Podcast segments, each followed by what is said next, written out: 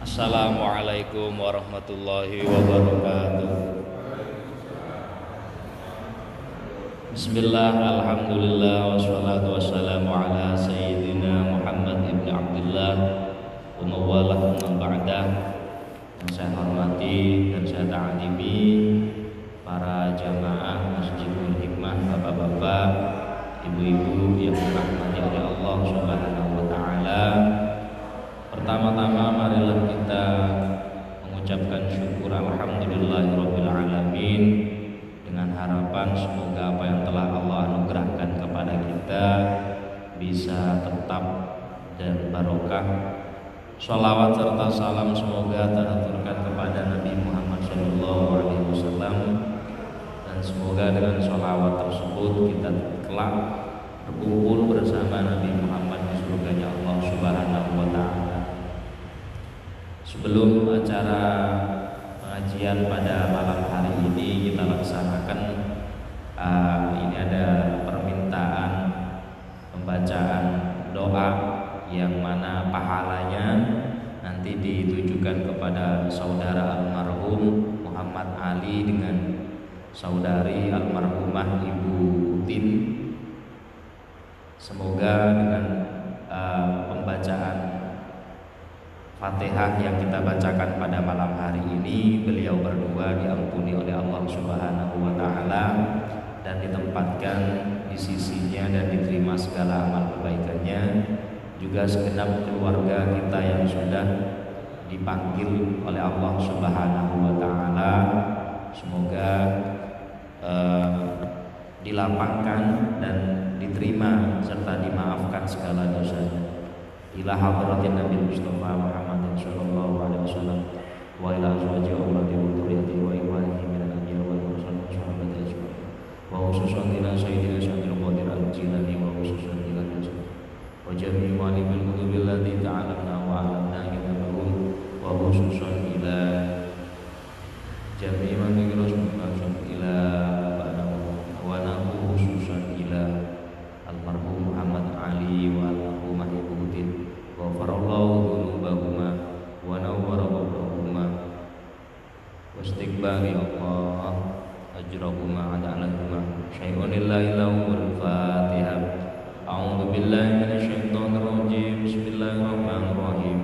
alhamdulillahi rabbil alamin arrahmanir rahim maliki yaumiddin iyyaka na'budu wa iyyaka nasta'in ihdinas siratal mustaqim. Siratal ladzina an'amta 'alaihim ghairil maghdubi 'alaihim waladdallin. Amin. Bismillahirrahmanirrahim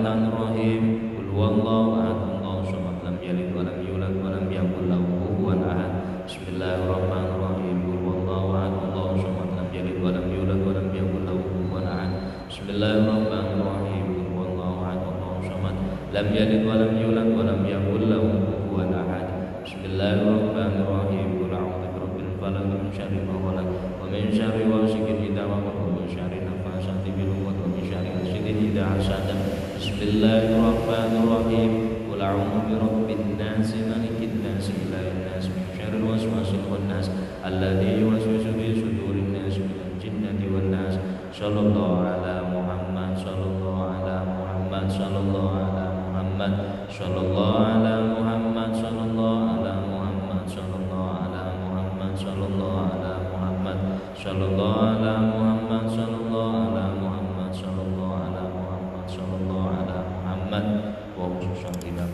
al-fatihah.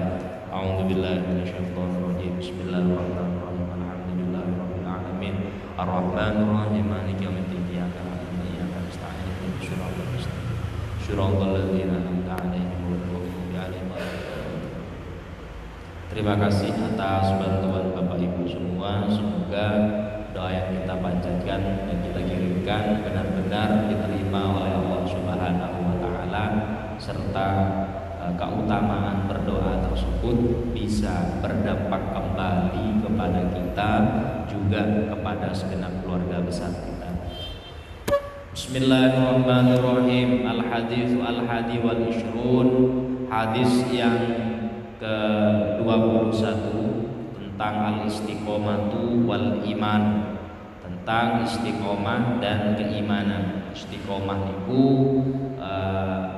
sesuatu yang mudah sekali diucapkan tapi sulit untuk dilaksanakan. Karena istiqomah itu menuntut keteguhan hati. Istiqomah itu bisa diartikan sebagai konsistensi atau seberapa teguh, seberapa kuat tekad kita dalam melakukan sesuatu. An Abi Umar wakila Abi Amroh hadis ini diriwayatkan dari Abi Umar Sufyan bin Abdullah Al-Thaqafi radhiyallahu anhu qala Nah, Abi Sufyan berkata, "Kultu suatu ketika saya berkata, Ya Rasulullah wahai Rasul, kulli fi islami qaulan." Wahai Rasul, berilah aku satu kata-kata, satu nasihat tentang Islam. La as'alu anhu ahadan ghairu. Yang mana tiada lagi orang lain yang akan kuminta selain dirimu. Artinya sahabat Sofyan bin Abdullah Al-Thaqafi ini suatu ketika meminta nasihat kepada Nabi Muhammad yang mana nasihat tersebut tidak akan dia minta kepada orang lain selain kepada uh, beliau Nabi. Lalu secara sederhana Nabi mengatakan Ul amantu billah tsumastaqim. Ya Sufyan, katakan amantu billah saya beriman kepada Allah Subhanahu wa taala. Nah, kalau sudah beriman takim maka harus konsisten. Nah, ini hadis sangat eh, apa namanya? Sangat besar sekali dampaknya. Hadis ini maknanya juga sangat luas. Hadis ini juga memberikan eh, pelajaran kepada kita tentang pertama keimanan yang seyogyanya memang setiap hari harus kita revisi, harus kita perbaharui dan lain semacamnya. Kemudian apa yang harus kita lakukan setelah kita beriman kepada Allah Subhanahu wa taala yaitu istakim. Kita itu harus istiqomah. Istiqomah niku pripun? Istiqomah niku artosipun kita harus konsisten memegang keimanan. Jangan sampai isu sore bengi tempe eh, isu dele bengi tempe bahasa atau peribahasanya semacam itu. Artinya jadi orang yang uh, mencela-mencele ngoten. Nah, kemudian tentang makna istiqomah. Makna istiqomah sendiri inna qaulan nabi fir riwayatil ahor. Jadi riwayat ini hadis ini itu diambil dari sebuah ayat dari firman Allah Subhanahu wa taala Innal ladzina qalu rabbuna Allah tsumma istaqamu tatanazzalu alaihimul malaika.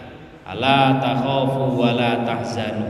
Surat Fussilat ayat 30 juga di sebuah ayat yang lain Allah juga mengatakan dalam surat Al-Ahqaf innalladzina qalu rabbunallahu tsumma istaqamu fala khaufun alaihim wala hum yahzanun. Artinya begini.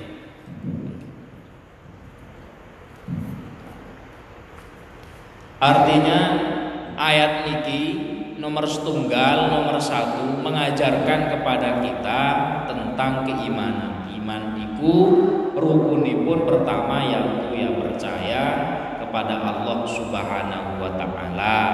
Kemudian kedua kepada semua kitab utusan para malaikat yang Allah turunkan kepada hambanya kemudian beriman kepada hari kiamat dan yang terakhir beriman percaya dengan segala konsekuensi atau takdir yang sudah digariskan oleh Allah Subhanahu wa taala. Nah nek kula kalih panjenengan niku sampun iman, sampun percatos. Iman kula kalih panjenengan niku kedah kedah istakim. Harus keimanan yang istiqomah. Jangan sekarang percaya, besok ketika sudah terjadi di atau di dalam satu kondisi dan situasi yang berbeda, kepercayaannya itu menurun sedikit. Artinya bagaimana? Kepercayaan seseorang itu hanya pemiliknya yang tahu, hanya pribadinya yang tahu. Saya tidak tahu seberapa besar keimanan panjenengan, panjenengan juga gitu. Tidak tahu seberapa besar keimanan saya. Tapi indikasi atau tanda dari keimanan seseorang itu bisa dilihat. Tandanya itu bisa dilihat. Satu, kalau imannya baik, berarti orang tersebut akan istiqomah, konsisten menapaki jalan-jalan yang baik. Orang itu maupun dalam kondisi seperti apa pun, dalam keadaan bagaimanapun, dia akan istiqomah, dia akan konsisten dengan keimanannya, tidak bisa digoda oleh A, tidak bisa digoda oleh B dan lain sebagainya. Itu menunjukkan bahwasanya piyantun niku inggih punika piyantun ingkang istakim, ingkang istiqomah. Keranten dalam ayat punika dipun dawaken dening Allah innalladzina qalu rabbuna. Tiang-tiang ingkang ngendika Allahu rabbuna. Allah itu adalah Tuhan kami. Itu pasti itu mastakom pasti konsisten orangnya boten mencela-mencela maksudipun dinten niki tiang niku percatos kok takdir elek niku saking Allah Subhanahu wa taala? Kok belih benjing kok mencela-mencela boten percatos nggih boten ngoten. Sing dipun arani tiang ingkang ngendikani innallah innalladzina qalu rabbunallah. Tiang-tiang sing ngendika bahwasannya Allah niku Tuhan kula kalih panjenengan niku pasti sumastaqom ngelakoni keistiqomahan konsisten ajeb kalih kesaenanipun tatanazzalu alaihimul malaika. Maka Allah akan turunkan malaikat kepada mereka dan memberikan kabar ala takhafu wala tahzanu. Ojo ngantek wedi ojo ngantek susah. Susah dan takut itu pasti karena itu sabda dari Allah Subhanahu wa taala wala nabluwannakum minal khaufi wal bahwasanya setiap makhluk hidup itu pasti akan dicoba dengan perasaan khawatir dan takut itu pasti. Tapi mereka-mereka yang istakomu yang mengaku bahwasannya la ilaha illallah tiada Tuhan selain Allah niku kadar takutnya itu berbeda. Mereka itu bahkan pada suatu tingkatan yang lebih tinggi akan lebih takut daripada tidak makan ketakutannya itu ketika mereka tidak bisa beribadah mereka tidak bisa mengesahkan Allah Subhanahu wa taala. Makanya para para wali Allah, para wali niku ciri-ciri ini pun la khaufun alaihim walahum yahzanun. Niku tiang-tiang sing boten gadah wedi, boten gadah susah. Sanes wali murid, umane wali santri. Wali murid, wali santri niku susah kathah nih. Sing cicilan, sing SPP, sing neten, sing utang dan lain semacamnya. Tapi kalau wali ini Allah, la khaufun alaihim wa lahum yahzan. Keranten nopo? Kanten mereka itu benar-benar istiqomah meyakini bahwasanya la waliba illa billah, tiada hal yang terjadi di dunia ini apa pun sekecil apa pun kecuali sudah digariskan oleh Allah Subhanahu wa taala.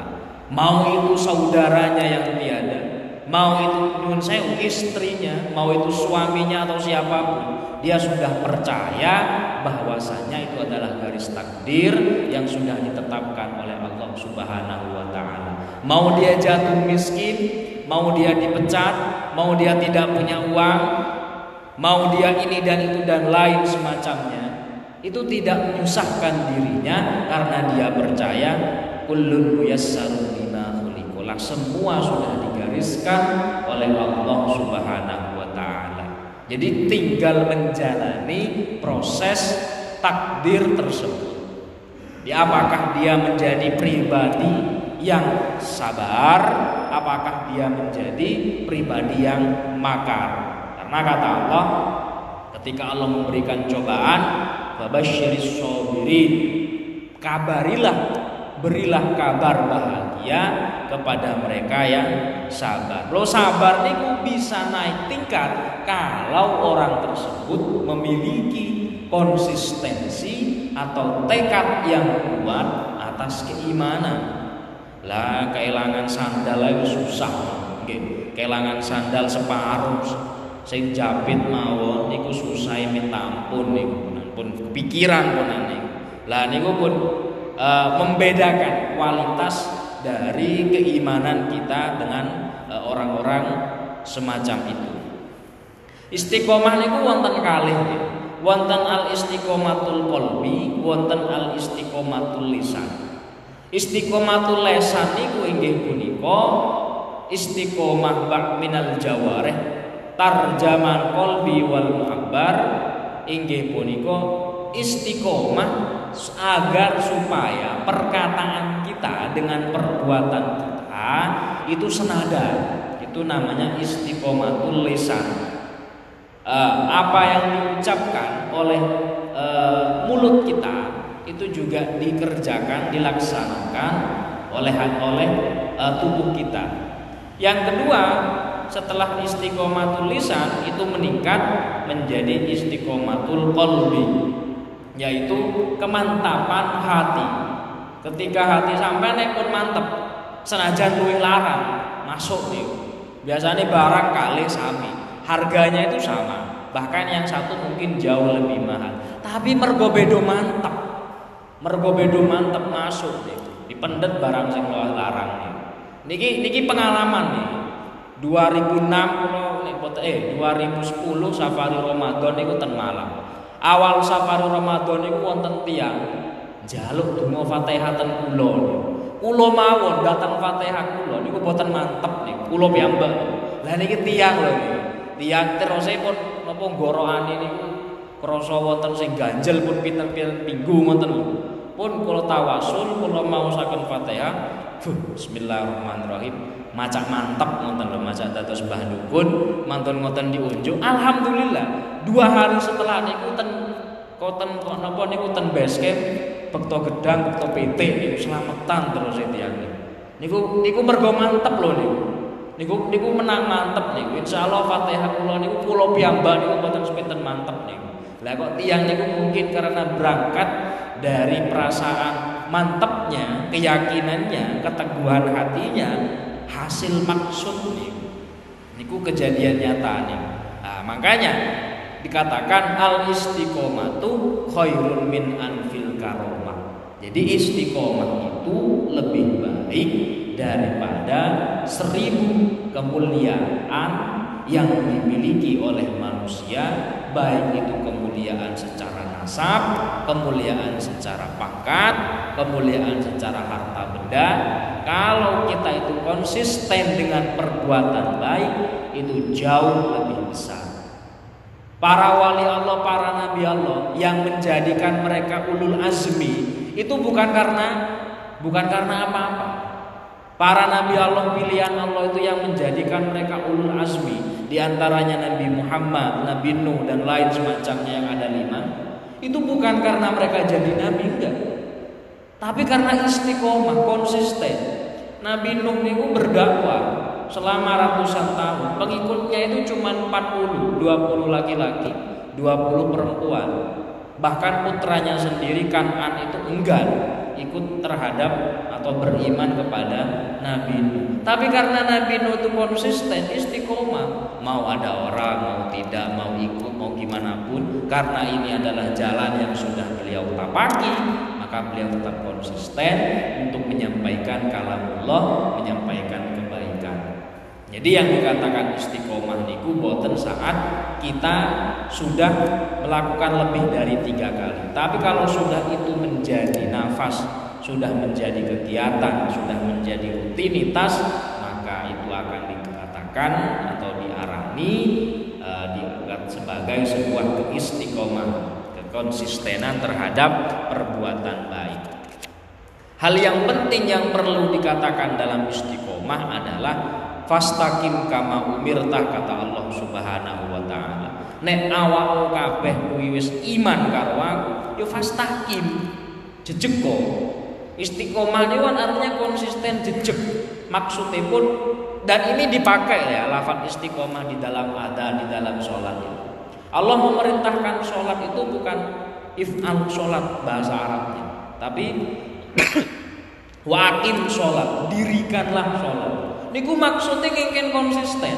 Pas ikomah kan kode komati sholat kode komati sholat. Niku sangat kode if'al sholat kode if'ala sholat bukan redaksinya bukan menggunakan redaksi ini tapi menggunakan redaksi istiqomah. Niku nuduhaken bahwasanya perbuatan-perbuatan yang baik semacam itu harus menjadi konsisten, harus menjadi nafas, harus menjadi perilaku sehari-hari.